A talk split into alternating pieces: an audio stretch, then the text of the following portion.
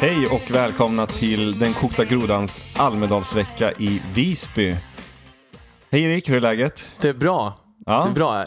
Lite stressad i vanlig ordning eftersom jag precis ramlade in här, rakt in i studion. Jag har inte ens hunnit packa upp, men eh, det känns mycket kul. Här Jag satt, här satt jag och väntade på dig. Ja, I've been expecting you, Ja, Erik. och Jag flög hade- in från Helsingfors lite tidigare idag och du kom från fastlands-Sverige. Ja, precis. Eh, du hade ju en present åt mig också. Ja, Eh, jag vi- gillar den. ska du veta vad det är? Nej, men jag tänkte att vi lägger upp ett foto så kan alla se det sen. Ja, då vet man nästan vad det är. Nästan. Ja, men folk får dra sina egna slutsatser.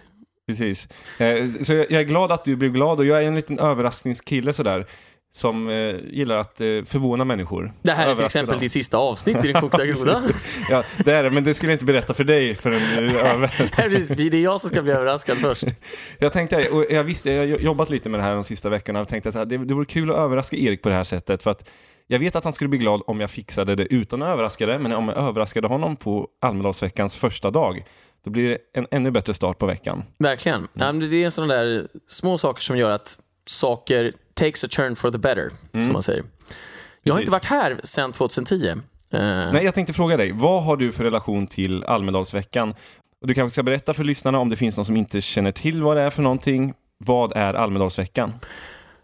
Alltså, Almedalsveckan är som en komprimerad version av svensk politik i sin helhet skulle jag säga. Det vill säga alla politiker och alla journalister och alla människor som vill hänga med politiker och journalister eh, i företag, organisationer och så vidare. Eh, de finns här just nu i Almedalen för att Olof Palme valde att hålla sommartal här någon gång i början på 70-talet. Och egentligen görs ingenting alls vettigt och inget värde skapas. Men det är en kakafoni av Twitter, Facebook, sociala medier i övrigt, eh, debattartiklar, eh, skandaler som ska uppdagas eller skapas eller fabriceras och så vidare. och så vidare. Men i princip så är det en fullkomligt överflödig vecka. Men vill man förstå svensk politik, få en snabbkurs från A till Ö, då skulle jag råda någon att åka på Almedalsveckan från söndag till söndag. Mm. Och det är det vi gör, vi vill ha en grundkurs. Ja, exakt. Vi behöver en grundkurs. Men, men precis, då kan ju lyssnaren fråga sig, men vad gör ni i Visby? Och det är en fråga jag har ställt mig själv många gånger. Jag har ju varit här varje år sedan 2009. Mm, så du har kokats, precis som grodan, Gustav. Ja, det blir lite värre för varje år. Ja, jag var här 2010. Så att, eh, jag ska bli intressant att se om jag se, ser några skillnader. Jag, det, jag gjorde ju ingenting av värde då. Nej. För då jobbade jag ju på Moderaterna. Nu kommer du det- göra ännu mindre av värde. Ja, precis. Nej, men, men det ska bli kul för att vi kör ett avsnitt varje dag. Mm. Nu har vi lovat detta till lyssnarna så nu får vi nog... nu är det kört. Ja, nu får vi ro båten i hamn helt enkelt. Så ett avsnitt per dag och varje dag ska vi säga så är det ett parti som har sin egen meningslösa dag egentligen. Idag är det Folkpartiet. Eller och- Liberalerna som de heter Ja, just det. Liberalerna, stämmer. Och vi, vi återkommer till det här lite senare i avsnittet, men eh, tanken är väl att vi egentligen pratar lite om stort och smått varje dag helt enkelt och eh, önskar alla lyssnare en trevlig resa med oss här i den politiska cirkusen Almedalen. Eh, och, och 2010, du gör storslagen comeback nu 2016. Exakt. Kul. Mm. Jag har varit här varje år sedan 2009 och eh, får ändå säga att jag har väldigt goda minnen från Almedalsveckan. Även om det är en, en mycket märklig vecka och man, man ser verkligen ner och föraktar etablissemanget, politikerna, rosévinsminglet, alla lobbyister. Alltså det, det är så meningslöst. Men det är samtidigt också ganska intressant att vara här. För att man ser också hur svensk politik fungerar och vilken korruption det egentligen är. Ja, det är ju ett socialt fenomen alltihop. Alltså, allting handlar ju om att de vill hänga med varann. Mm. Och de tycker verkligen att de är coolast i världen. Man skulle kunna jämföra det med, jag har ju varit funktionär på Stockholm Open, tennisturneringen i Stockholm. Ja. Och tennisturneringen i Borås, Stockholm Open. Men så här, eh, nej men i alla fall. Och då är det så här, då samlas ju hela, i alla fall Stockholms tenniselit inom citationstecken eh, under Stockholm Och Open. vanliga människor som du själv. Ja, vanliga människor som jag själv och människor som bara gillar tennis. Men har man varit funktionär där, då får man ju ändå se det hela inifrån. Och då märker man ju vilken otroligt liten värld tennis-Sverige är. Men det är ju verkligen så att alla där som har varit rankade i tennis någon gång och tävlat och kanske halvsatsat och misslyckats. För det är ju det som är definitionen av att jobba där som funktionär. Man har inte blivit tennisproffs, men man hade gärna varit det. De går runt och tycker att alla som inte har spela tävlingstennis är töntar. Och det här är deras enda vecka på året när de får vara coola. Ja, och kan gå runt och berätta för vanliga människor, ah, men du vet jag var ju nummer sju i Stockholm 1985 och var rätt nära, hade bra backhand och, och sådana där grejer. Alltså de drar samma Och historier. jag som var nummer fyra i Östergötland när jag tävlingsspelade i tennis när jag var ung. Ja, du brukar ju dra den när du är på Stockholm Open till Ja, exempel. precis. Bara. Nummer fyra i Östergötland, pojkar 13. Nej, men så där håller folk på. Och historierna, de är de samma varje år. Och de tycker, för varje år som går så tycker de att de blir mer och mer initierade. Det vill säga, istället för att få större och större distans till sitt icke-tennisproffsskap så tycker de att de har blivit viktigare och viktigare för varje år. Försöker du nedgradera mig för att jag var nummer fyra i Östergötland? Vad har Ja. du själv åstadkommit? Ja, men det, Ja, nu driver jag, det, det, är, det är den mentaliteten här, Ja. att, att alla blåser ju upp sin egen viktighet. Mm. Och oj, vi har ett seminarium, eh, och det ska vi säga till alla lyssnare, det är ju i tusentals seminarier. Ja. Eh, det ena mer meningslöst än det andra. Ja. Och det beror ju bara på att den politiska korruptionen är så utbredd i Sverige så att om du har någon, någon meningslös intresseförening i, eh, i nå- någon del av Sverige så är det klart att de tycker att vi har ju väldigt stor anledning att åka till Almedalsveckan. Ja. Eh, och sen presenterar vi på vårt årsmöte att vi var representerade på Almedalsveckan, Sveriges viktigaste politiska vecka. Men anledningen till att man åker hit är ju för att man vill få betalt av skattebetalarna för att dricka rosévin och mingla med andra meningslösa människor. Ja. Och, sen, och därför måste man då som täckmantel ha ett meningslöst seminarium som heter typ Framtiden och utmaningarna i Norrlands inland. Precis. Digitaliseringens ekonomi. Ja, digitaliseringen och filosofin. Ja. Eh, och, och sen har man ett seminarium som varar i 30-40 minuter, bjuder på lite kaffe och sen är man här såklart hela veckan. Ja, ja, men så är det ju alltid. men eh, jo, åter till Almedalsveckan. Jag har ganska roliga minnen härifrån. Eh, 2009 var jag här som en ganska får man säga, vanlig medlem i SD och sådär och sen så eskalerade ju allting i takt med att jag eh, fick högre och högre positioner. 2013, vet du, så utnämnde Nyheter 24 mig i samband med att man utnämnde Sveriges tio sexigaste politiker Mm. så hamnade jag på plats nummer 10 där. Inför Almedalsveckan. Vad, vad var det som gick snett? Ja, om man säger så här. eh, Jag tar det inte alldeles för seriöst, för den som vann hela listan var Håkan Juholt. är du slagen av Håkan Juholt? Ja, men, eh, och, och redan där kan ju tänka, oj, eh, så här, då- är det nog inte så bra att vara på tionde plats. Men sen så läste jag lite närmare i beskrivningen och då, då stod det att det inte var utseende man bedömde, för då hoppas jag att det skulle, skulle vara något sånär sexigare än Håkan Ja, Juholt. det låter som en efterhandskonstruktion tycker jag. Ja, men det man bedömde var då alltså politiker med en extra dos personlighet. Ja. Någon som bjuder på något annat än en stel politikerprofil och någon som visar att politik kan innebära handling och inte bara ord. Och då, mo- motiveringen på mig var då att, att eh, Gustav kämpar på eh, på ett sätt som inte ser andra politiker. Och det här var alltså den manliga delen av listan. Eh, även om jag då också råkade definiera mig som man. Ja, ja, ja. Och på den kvinnliga delen av listan så var Rosanna Dinamarca nummer 10. Så nummer 10, Rosanna Dinamarca och Gustav Kasselström. Ni, ni är inte de såtaste vänner. Det ser man ju när ni debatterar här i Aftonbladet TV eller Ja, vad är. precis. En legendarisk debatt. Och 2013, det var ju det år som jag bjöd hit Vlaams Belangs ungdomsförbund, Nationella Frontens ungdomsförbund och FPÖs ungdomsförbund. Mm. Där vi hade ett stort event i en slottsruin. Så att det var ju sjukt mycket media och sjukt mycket uppmärksamhet. Eh, Så 2013 var väl kanske på något sätt då jag pikade i Almedalen. Ja, ja, ja. Men nu är det här med mig. Nu kommer det nog en ny bottennotering, det kan jag lova dig. Ja, men det här är faktiskt första gången på, ja, sen typ 2009, 2010 som jag känner att jag ska njuta lite av att vara här också. Jag ska podda varje dag och sen så ska jag faktiskt gå ut och känna efter hur det känns att vara på Almedalen. För jag har alltid varit så upptagen med intervjuer, media, seminarier, alltså vad som helst. Mm. Du, Så jag tänkte att, på, eh, Ja. Gotland är ju en ö och just den här veckan och förmodligen Visbyveckan då, eh, så är det ju en väldigt... Stockholmsveckan. Ja, precis. Stockholmsveckan i Visby, eh, så är det ju en ganska isolerad ö som är ganska konstig Mm. jämfört med hur den är i vanliga fall, men också i jämförelse med hur resten av Sverige är. Mm. Och Det är fler får än människor som bor på Gotland, ja, vad jag har hört. Precis. Men det får ju mig osökt att tänka på en annan ö, en något större ö vid namn eh, Storbritannien.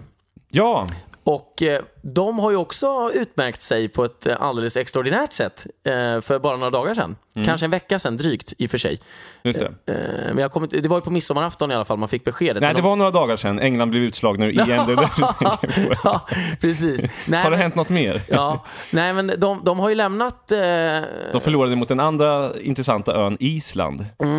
Just det, Mm. två öriken som eh, kämpar eh, för sin överlevnad. Men något som jag, jag välkomnar naturligtvis Brexit. Eh, för det var det jag menade. Trots att jag vet att du är väldigt fotbollsintresserad så tänkte jag diskutera politik. Fast du kollar väl på EM också eller? Ja, jag ska göra det ikväll. När Island spelar mot, vad är det? Frankrike? Frankrike. Mm. Då ska jag kolla. Vilka hejar du på? Jag ja, jag har ju läst franska en termin så... Men ingen, island, ingen isländska än. Mm, nej. Men det som jag tycker är mest fascinerande med det här, det är ju det att Remain, alltså de som vill vara kvar, de kan inte greppa att de har förlorat. Nej. Det, det är det första. Men det finns en intressant aspekt på det och det är det att de är chockade över att folk säger nej till EU. Det är intressant och jag ska återkomma till varför. Och de är chockade över att de förlorade det här valet. Och då tänker jag så här, men vänta nu här.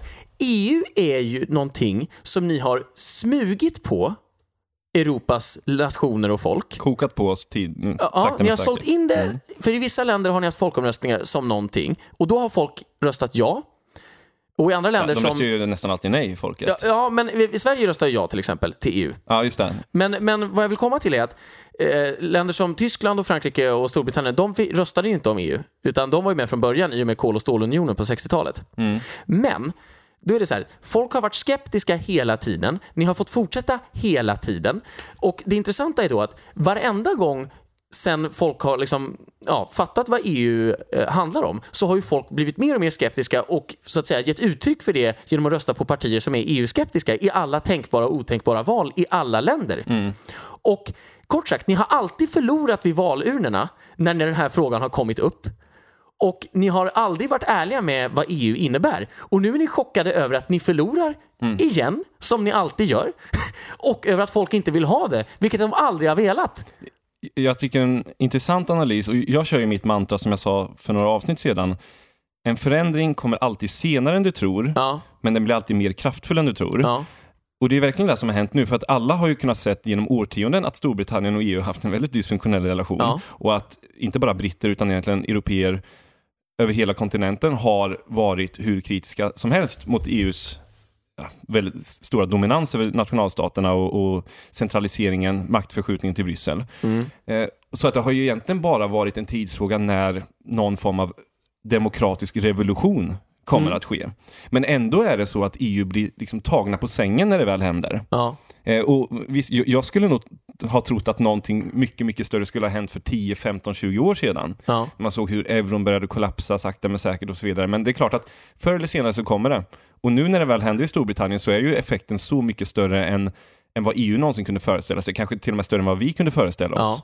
Eh, och det tycker jag är intressant. Och, och, och då svarar EU med, med att gå in i en förnekelsefas. Ja, Direkt. och det var så intressant för att för första gången på länge så begick jag ett själsligt självmord i och med att jag idag köpte Dagens Nyheter Herregud. som lektyr. Eh, Hur ska du kompensera över. detta? Kan Ja, du men- men då- donera lite extra till fria tider så att du kompenserar det Ja, här? jag ska typ göra det. Alltså, för att, ja, då läste jag den här stollen. Wolodarski, som i vanlig ordning lyckades ta upp precis allting och sätta ihop det på ett sätt som gjorde att man insåg att du har inte begripit någonting överhuvudtaget. Alltså, du är inte en auktoritet. Folk tror inte på vad du skriver, folk gillar inte vad du tycker och du blir mer och mer frågande till alla andra. När, man undrar liksom, vilka signaler är det du inte får in? Du, du är inte en bejublad person. Du är en Vad, vad, person är det, vad är det du inte fattar, Peter Wolodarski Ja. och alla andra personer i etablissemanget? Alltså, jag noterade vissa saker som jag såg att, att framförallt media har rapporterat sen Brexit inträffade. Ja. Eh, och, och jag ska säga att jag efter folkomröstningen, jag, jag mådde fysiskt dåligt. Alltså jag var äcklad när jag läste medias beskrivning av det som hände. Ja. Jag, jag satt och läste och bara kände att för- jag har ju varit van genom alla år att, att man rapporterar på ett visst sätt om invandringen och den ska man liksom hålla tyst om och så vidare. Men just den här vidriga attityden mot att det har skett en demokratisk folkomröstning, en demokratisk revolution Ja. i ett land som bara avfärdas fullständigt av media. Och jag noterade vissa saker som du gärna får kommentera kort på här. Det första man började rap- rapportera om det var att, att de unga de ville faktiskt vara kvar i EU, men alla som inte var unga eh, de röstade för ett utträde. Så nu, nu har vi ett land där de unga har berövats på sin framtid av eh, mindre vetande äldre personer. Och för det första så de flesta unga gick ju inte och röstade. Det var ju minst valdeltagande i den gruppen av alla. Mm. Och för det andra, vadå, alltså vad är det för syn ni har på, på personer som inte är ungdomar? Det är väl de personer som har gjort någonting. Ja. Så, som, och framförallt krigets generation. Ja. De som har haft sina kamrater stupade på slagfält i andra världskriget. Ja. De har väl ett och annat att berätta Mm. för hur Storbritannien ska styras. Och att de röstar för utträde på sin ålders höst, Ja. det är väl en ganska stark signal att det är nog ganska vist Ja, att lämna precis. EU. Eh, de människor som inte dök upp och som har bidragit med minst blev svikna av de som kan mest, har gjort mest och har levt längst. Exakt. Det är väl, och, och som dessutom tog sig till valurnorna. Ja, ex- exakt. Och jag menar, om EU hade varit så eh, otroligt viktigt för alla unga, då hade väl de fått gå och rösta. Mm. Men sen när är det, är det fel att vi har en demokrati där varje medborgare får göra sin röst hörd? För det är ju vad demokrati handlar om. Och det här var en folkomröstning. Och då säger man hela tiden att de unga blev svikna. Eh, och, så, så, En annan sjuk grej är ju att ett parti som till exempel Miljöpartiet, mm, ingen där kommer ju ihåg att de var emot EU nej, fram nej, nej. till och med 2008 när sossarna sa vill ni vara med i vårt regeringsunderlag, då måste ni bli för EU. Och så blev de för EU. Alltså, de minns ju inte ens detta, utan de är lika rabiata EU-fanatiker nu som eh, ja, Folkpartiet, Ja. typ. Och Vänsterpartiet tar ju också avstånd från Brexit. Ja. Trots att de påstår att de är emot EU. Ja, Något så- annat märkligt som hände, det är det här med att man, man rapporterar att nu är det två, tre miljoner som har skrivit under krav för en second referendum. Ja, bara, men hallå, vi har haft en folkomröstning och den ledde till att 17,4 miljoner britter röstade för utträde. Mm. Och de som röstade för att vara kvar var bara 16 miljoner, så det var över en miljon röster i skillnad. Och det är en väldigt stor vinst för ja Brexit-sidan. kan man lugnt Och säga. sen, sen har man två, tre extremt bittra förlorare som skriver under liksom en petition för att, för att få göra om det här. Det är ungefär som att säga att ja, England ska få spela om mot Island för att England torskade mot Island. Ja, Och det här rapporteras ju hela tiden i media. ja. Men hallå, vi har ju facit och det är att 17,4 miljoner röstade för utträde, men det hör man ju ingenting om. Nej, och, Utan- sen det, här, och det här det vill jag återkomma till med Wolodarski som jag läste idag. Eh, då säger han bara, ja, nej, alltså eh, Brexit-sidan räknade inte med att vinna och de hade ingen plan för att vinna och det är därför vi har det kaos vi har nu. Bara, vi har inget kaos nu. Det är ni som har problem på era offentligförsörjda redaktioner och alla byråkrater i Bryssel. För att det som händer i England nu är det mest naturliga som finns. Det vill säga att man, David Cameron avgår och man, ut, man bildar en Brexit-regering som ska förhandla. Och det är klart att man inte gör det på ett dygn. Det, det, det är klart, men alltså inga stora förändringar, inga revolutioner är ju avklarade på ett dygn. Eh, och vi har haft en demokratisk revolution Ja. på ett väldigt positivt sätt i Storbritannien, där britterna har signalerat att vi vill inte vara kvar i nuvarande system. Vi har gett ett tydligt mandat till politikerna att nu får ni lösa det här. Vi vill ha vår självständighet tillbaka. Ja. Så svårt kan det inte vara. Alltså, vi, vi talar om ett av Europas mest framgångsrika länder någonsin. Ja. Skulle Storbritannien kollapsa för att de inte är med i en politisk union som styrs av ett fyllo vid namn Jean-Claude Juncker? Ja, och, Och han verkar ju vara den som mest- dessutom talar världsspråket engelska. Ja, men han sa ju nu att man eh, ska inte fortsätta tala engelska i, i EU-parlamentet och i institutionerna. Så att han reagerar på det här sättet att, att nu, nu, alltså han bekräftar ju verkligen alla fördomar man redan hade Ja. om den typen av, av människor som, som sitter i EU. Och jag menar, när jag ser Jean-Claude Juncker, han, han stod där och försökte hålla för kameralinsen när, när en fotograf skulle fota Nigel Farage i, i EU-parlamentet. Det, bara, det, det är ju någon form av liksom vad säger man, public secret att han är ett fyllo. Eh, Så Exakt. vi har en alkoholist som, som styr EU-kommissionen och jag menar, det finns en särskild plats i helvetet för sådana som Jean-Claude Juncker. Ja. Alltså han måste vara den mest osympatiska människan som någonsin har satt sin fot i EU-kommissionen och då är han i ganska hård konkurrens Ja. med andra eh, Men jobbiga människor. jag måste ändå säga att om man ska göra en politisk analys av detta, det vill säga Mm. inte sitta och spekulera som alla andra idioter om att det här innebär så här lite eller Mm. mycket tillväxt för så här många människor och massvält hit och dit. Utan om man verkligen ska göra en politisk nu analys. sjunker Storbritannien i Ja. Atlanten. Ja, men, och det här är också fascinerande och nu ska jag ta upp Wolodarski för sista gången för han gör ju då den här analysen som är så himla enkel men som han hävdar är så oerhört initierad och som han kan göra i kraft av sin bildning och sina oerhört relevanta redskap som eh, opinionsbildare på Sveriges sämsta dagstidning Dagens Nyheter. Då drar han då slutsatser. Ja, men det är så mycket populism och rasism och främlingsfientlighet och förenklad eh, nationalism som jag, han trodde vi hade lämnat bakom oss och nu är vi hotade på allvar om inte vi gör något radikalt. Det vill säga, vi på DN kommer inte ändra oss utan vi kommer släppa in samma usla skribenter som vanligt. Den relevanta, enkla, sakliga politiska analysen är att Nigel Farage bestämde sig, jag tror det var 1992, för att jag lämnar mitt parti som då var Conservatives, jag bildar ett eget parti och jag kommer inte sluta förrän vi har lämnat den här Europeiska unionen som jag anser att vi inte ska vara med i. Inte för att jag hatar europeer, tvärtom, utan för att det här är ett politiskt projekt ovanifrån som är värdelöst och som aldrig kommer att fungera. Det är storyn. Att en person drog upp riktlinjerna, pekade vart en nation skulle gå och till slut besegrade resurserna, eliterna, de självutnämnda proffsen. Jara, jara, jara. Han vann. Det, är- det, det är det enda man behöver fatta här. Ja. Och resten är bara skitsnack. Och han kämpade. Ja, och han, han gav sig kämpade. inte. Och han säger det när han kom in, jag tror det var 99 eller någonting. Ja, jag kommer lyckas. Jag kommer vinna. Och det finns ett fruktansvärt roligt klipp därför att eh, Tony Blair är nämligen i Europaparlamentet och är så arrogant och får alla... Alltså Nigel Farage har sin vanliga briljanta utläggning redan då. Det här är 2005 om vad han anser och hur det kommer bli och varför de ska lämna. Och så börjar Tony Blair bara skratta så här som att, "Ja, ser ni det här idioten? Typ så här, som kritiserar mig. Ja, eh, Tony Blair, den begåvade Oxford-utbildade personen som aldrig haft ett jobb någonsin men som är Labour-ledare och som är bästa kompis Som med har Bill varit så Clinton. bra att jag inte haft ett jobb för jag har varit politiker hela Ja, livet. exakt. Stötta Bill Clinton, våldtäktsmannen och så vidare. Och så börjar han skratta och så säger han bara You don't represent our people. Bara, you, typ såhär bara You use the flag but you don't represent the nation. Och sådär. Det var liksom ett, en eh, parafrasering på ett fem minuters anförande tror jag från Tony Blair. Men i alla fall. Och idag så har han vunnit. Och vem är Tony Blair en dag? Ingen. Nej, de flesta vet ju faktiskt inte vem det är. Nej, exakt. Och det, det, men det är helt fantastiskt. Det är helt fantastiskt. Och det visar bara att liksom, bestäm dig för vad du vill, forma, bygg ett lag, visa vägen, till slut så vinner du.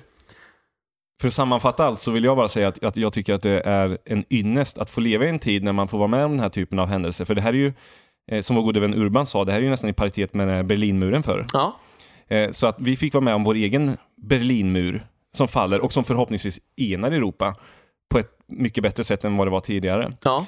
Eh, Och eh, vi ska även prata lite om Liberalerna, för de har ju gjort en stor sak, inte helt oväntat, av just att nu måste vi ha ännu mer maktförskjutning till EU. Nej. Men vi tar det här efter pausen och vi noterar att vi har överlevt vår första halvlek i Den kokta grodan, Almedalsveckan 2016. Mm. Ska vi köra lite Gyllene Tider? Perfekt.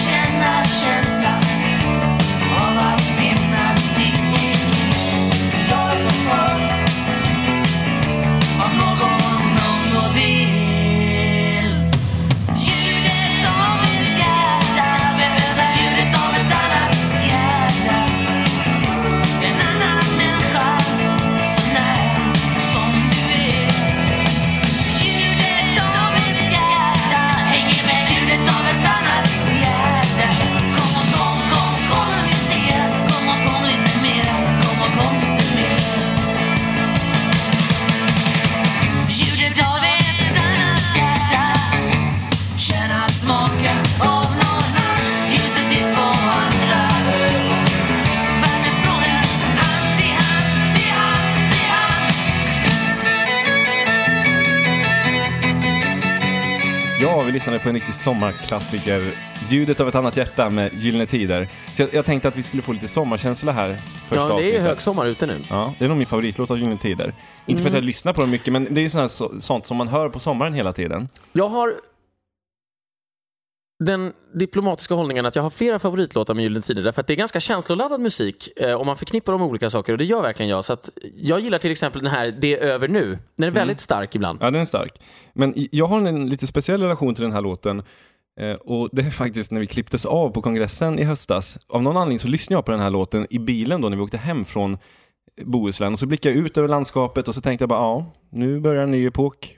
Fullständigt. Ja, det, men det här är något nytt. Och, och jag minns det där så autentiskt. Jag sitter där och lyssnar på det här i mina hörlurar och, och bara, ja, nu, nu är jag ett med mina tankar bara. För det hade ju ringt hela helgen och det var kaos. Och, och sådär. Så, så fort jag hör den här låten så tänker jag faktiskt inte på någon, någon gammal sommarhistoria någonstans, utan faktiskt när vi blev, blev friade från Sverigedemokraterna. Ja, ja, precis. Nej, men jag kan tänka mig att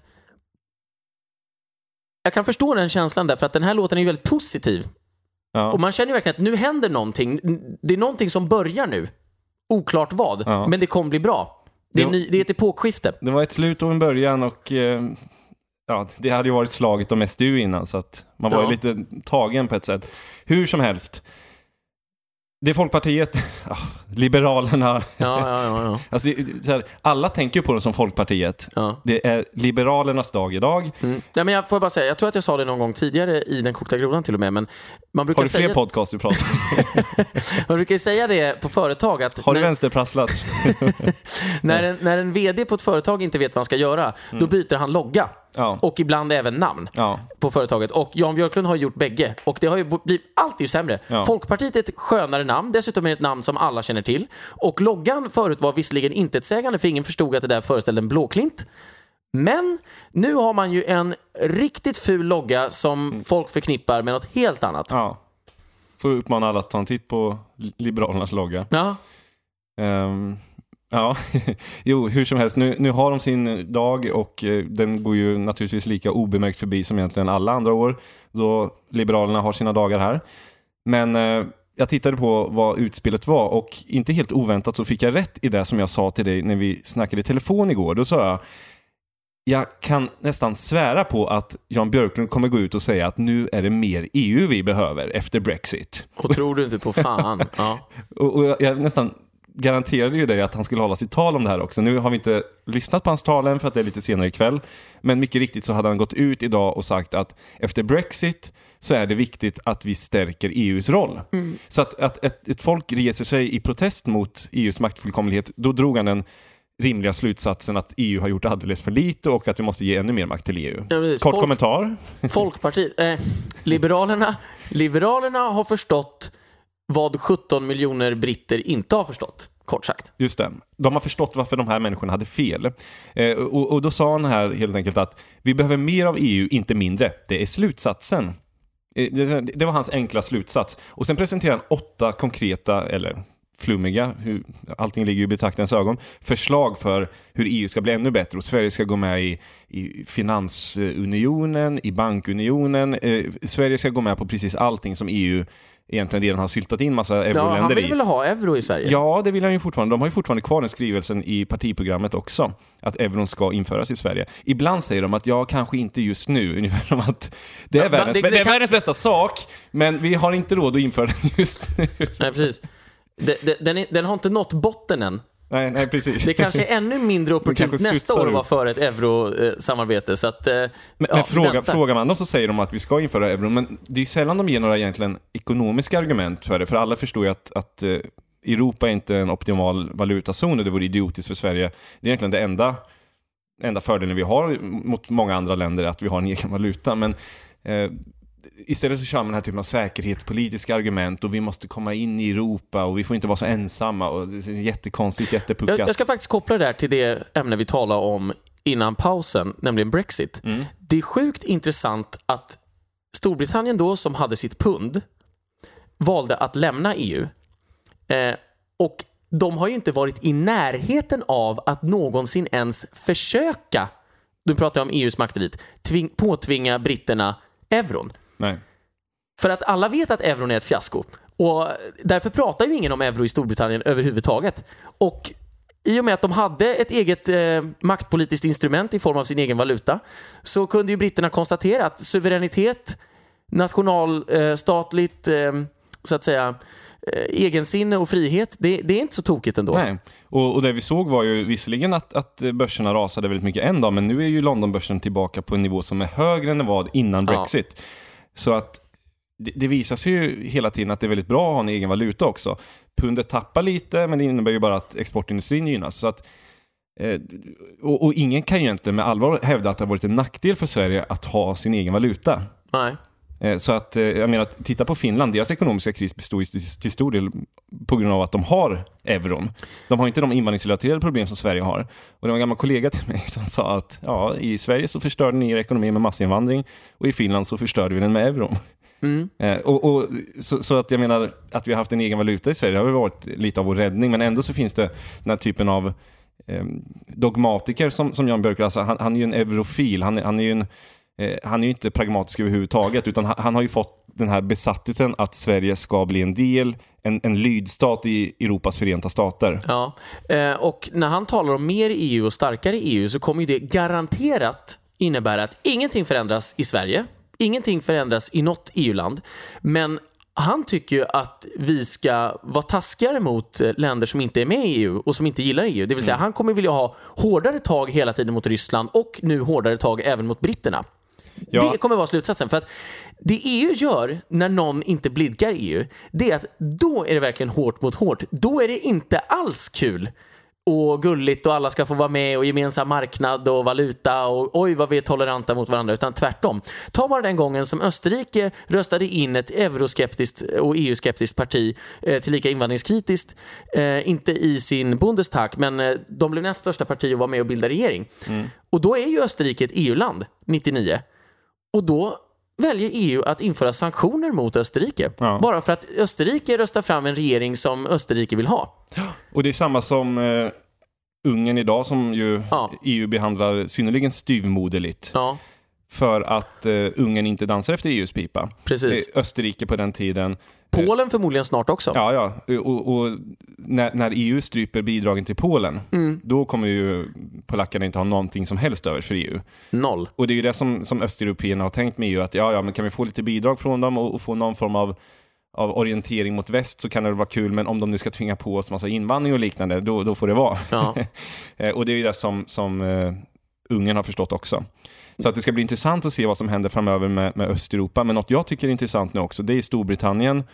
Och, och där vet vi ju väldigt lite idag vad som kommer hända framöver. Men och jag tror väl inte att Storbritannien kommer splittras direkt, utan det, det kommer säkert bestå. Men, men det jag tror det här kan leda till, som är väldigt positivt, det är att, att engelsmännens nationalism kan blomstra igen. Och den har ju varit väldigt kuvad och, och tillbakatryckt, precis som den tyska och svenska nationalismen är väldigt tabubelagd. Mm. Eh, Men nu när det visar sig att, att det finns så många olika strömningar i Storbritannien och, och skottarna röstar mer EU-vänligt och så vidare, så tror jag faktiskt att, att de engelsmän nu som blir hunsade av EU, att de kommer att få en mycket större nationell stolthet i form av att de är engelsmän. Och Ja. St. George's Cross, alltså deras engelska flagga, den har varit i princip förbjuden, nästan som den svenska. Liksom. Ja.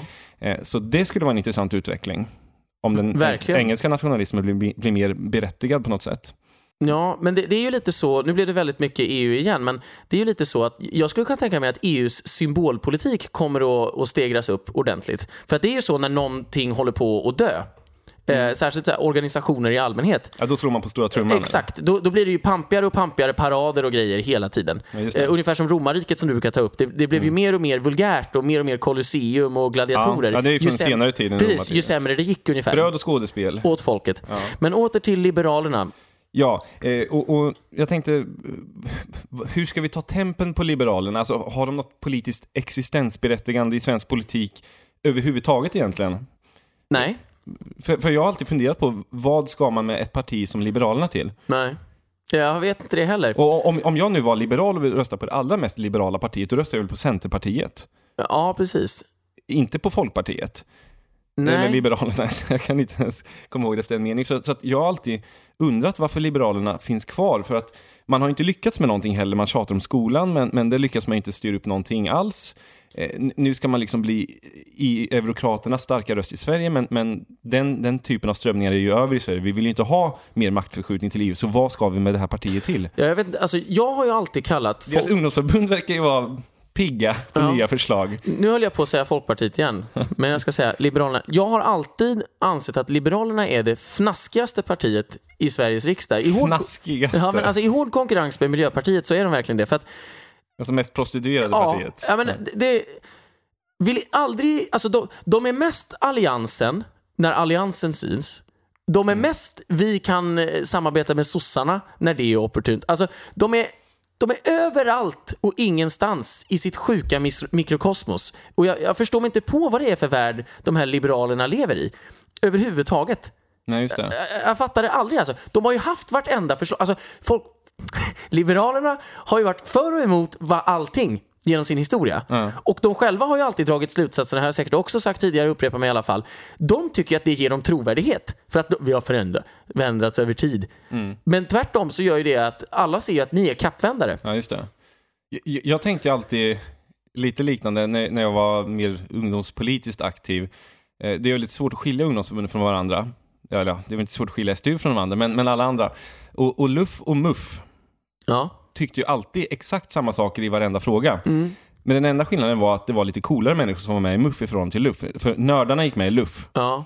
Och MUF var ändå de, där gick karriärister med och sådana som gjorde, gick med för att det var lite socialt inne att vara med i ett ungdomsförbund och jag är med i MUF, MUF kom till skolan men, men att gå med i LUF, då blir man ju inte klassens coolaste person. Nej, nej. Så det var alltid mycket nördigare människor med i LUF. Men om du frågar vad, vad de egentligen tycker, då är det ju liksom fri invandring och liksom allt ska vändas upp och ner fullständigt. Ja, men alltså de är ju, de är ju väldigt fräna i sin kritik jämt av sossarna utåt.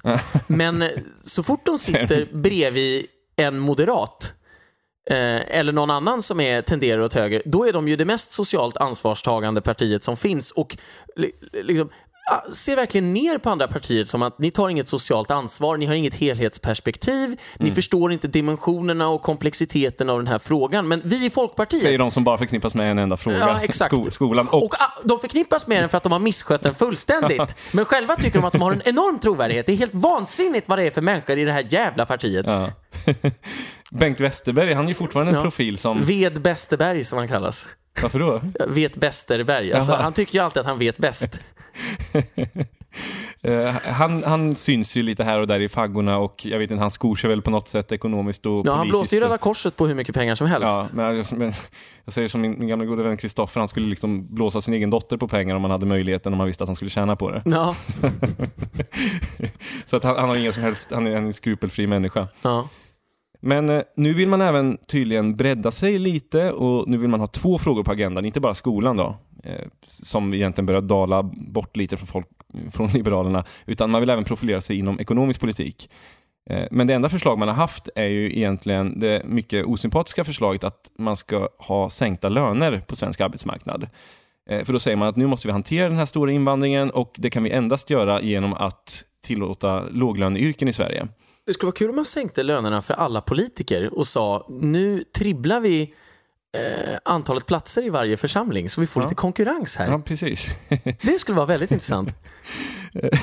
Nej, men, men då ska man inte ha sänkta löner, utan det gäller bara vanliga människor. Ja, ja, förlåt. Eh, Men det man har sagt då är egentligen att ja, men om vi ska få in alla dessa eh, enorma vinstmaskiner till invandrare som bara inte har råkat ha fått ett jobb, då måste vi sänka lönerna. Men jag menar, tror ni själva att eh, analfabeter från Somalia och eh, arabvärlden kommer att få jobb bara för att man sänker lönen från 100 kronor till 80 kronor i timmen? Och, och för det, eh, jag menar, de kommer inte anställas i alla fall för att de har inte kompetens, de klarar inte att tala svenska, de, de har ingenting som efter, eh, efterfrågas hos arbetsgivaren. Ja, jag kommer att säga, Jan Björklund har förmodligen suttit och tänkt så här bara. Då ger vi dem en lönesänkning med 20 procent och sen kan man ge dem en löneökning med 25 procent. Efter det? Ja, då har vi slutat. Bara, och då går budgeten ihop. Plus Så minus balansera noll. plus och minus. jävla korkat Ja, men då Janne! jag, jag har tänkt så. Och, och då har han tänkt så här, att, att ja, men då sänker vi det tillfälligt och sen blir allting bra. Men det han inte har förstått är ju dels att, att de är arbetsskygga. Titta på romerna, de har inte jobbat så att jag säger något dumt. Vissa romer har ju inte jobbat på 500 år i Sverige. Eh, och jag menar, det spelar ingen roll hur mycket du sänker lönen. De vill kanske inte jobba. Och det gäller många av de invandrare som kommit hit också. Inte alla naturligtvis. Lägger inte PK-grejer. Men jag måste ändå säga att jag tycker, och jag ska lyfta blicken något, jag tycker det är intressant med Liberalerna för att det är ett parti med ett väldigt högt självförtroende och noll självinsikt. Men de kommer ju alltid med det här, nu ska vi bredda oss. Nu ska vi bredda oss. Men vad fan, ni har ju brett ut er för fan i hundra år. Och ni förknippas fortfarande inte med en enda fråga och ni tycker aldrig så här två år senare efter att ni breddade er senaste Nej. gången att er tidigare breddning var bra. Och därför skulle jag vilja lansera mitt eget politiska mantra. Pröva att vässa er istället. Pröva att skaffa en skarp politik som funkar och som penetrerar några samhällsproblem. Ja, istället för den här breda, uddlösa, Ja. tafatta politiken. Ja. Det här slemmet som bara sköljer över Ja. Mm. en istället för den här vassa spetsen.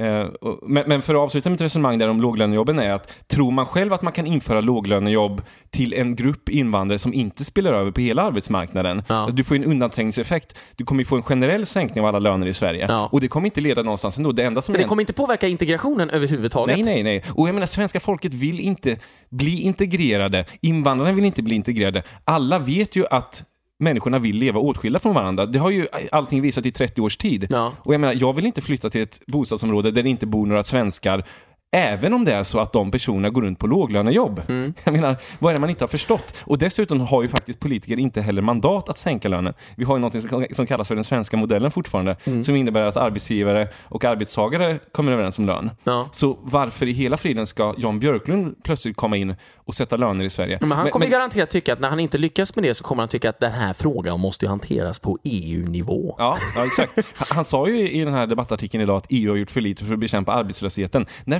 fan har Storbritannien, eller Sverige eller någon annan gått runt och tänkt att EU ska bekämpa arbetslösheten i våra länder? Ja, aldrig. Utom, Och- och- utom inom Liberalerna, där har man tänkt på det väldigt många gånger. Ja, och hur ska de göra det? Ska de ta ännu mer skattepengar för att komma med något meningslöst eh, integrationsprojekt i Sverige eller Storbritannien? Jag menar, det är ju exakt det där vi har fått nog av, Ja. Jan Björklund. Ja, men det det, det fattar? när, när Liberalerna förhoppningsvis åker ur riksdagen 2018, då kommer ju de dra slutsatsen att vi drev de viktiga frågorna. Vi drev de riktiga frågorna. Vi gav de riktiga svaren på de frågor som människor ställer sig.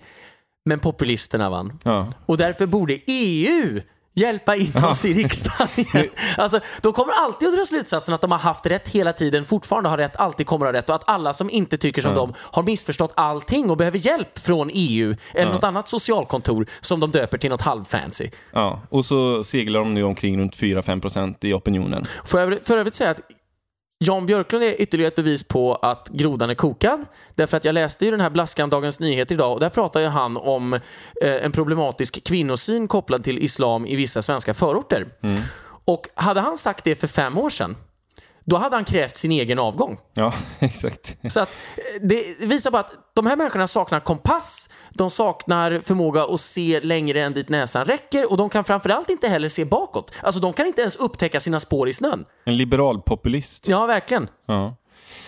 Det ska bli intressant, att, eller intressant ska det inte bli, men, men det ska bli... In, någonstans ska det bli intressant att lyssna på hans fullkomligt ointressanta tal ikväll. Jag tror ordet du söker är inspirerande, Gustav.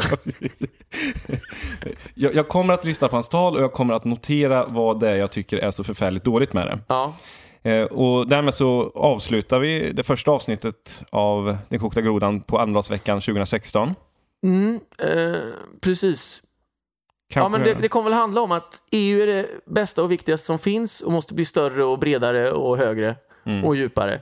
Eh, och skolan är naturligtvis fortfarande viktig och så vill vi ha lägre ingångslöner och så tycker vi att eh, integrationen är en viktig Ja. utmaning. Och, och sen någonting om försvaret och Putin och sådär också. Det Ja. gamla trötta vanliga. Alltså det skulle vara ganska kul. Jag skulle faktiskt ge Jan Björklund en eloge om han typ höll sitt eget Almedalstal från 2011. Igen, Ja. ord för ord. Ingen skulle ju märka någon skillnad överhuvudtaget. Jag sa du inte nyss att han har ändrat sig på fem år? Jo, men det, han, han ändrar sig ju inte på de här fundamentala grejerna om att kunskap är viktigt. Alltså, eh, Putin är värst, eh, försvaret behöver bli starkare och eh, eh, vi ska växa genom att appellera till väljare som gillar Moderaterna, men som inte gillar Moderaterna så mycket. Och därför har Liberalerna en viktig roll att spela i Alliansen.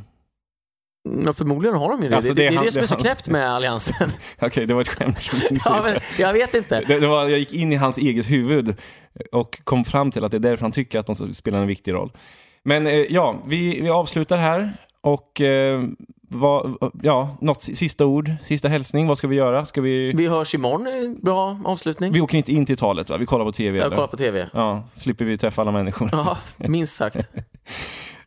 både du och jag har ju en speciell relation till våra före detta ungdomsförbund som säkert kommer att utkristallisera sig eh, här under veckan. Så att vi får återrapportera löpande om vad som händer i, i våra konstiga relationer till människor. Ja, verkligen. Ehm, Men vi har ju alltid varann.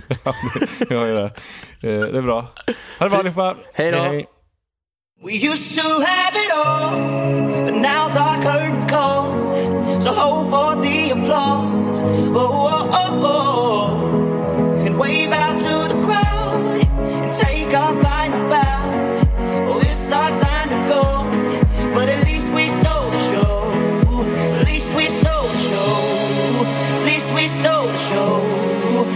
least we stole the show. At least we stole the show.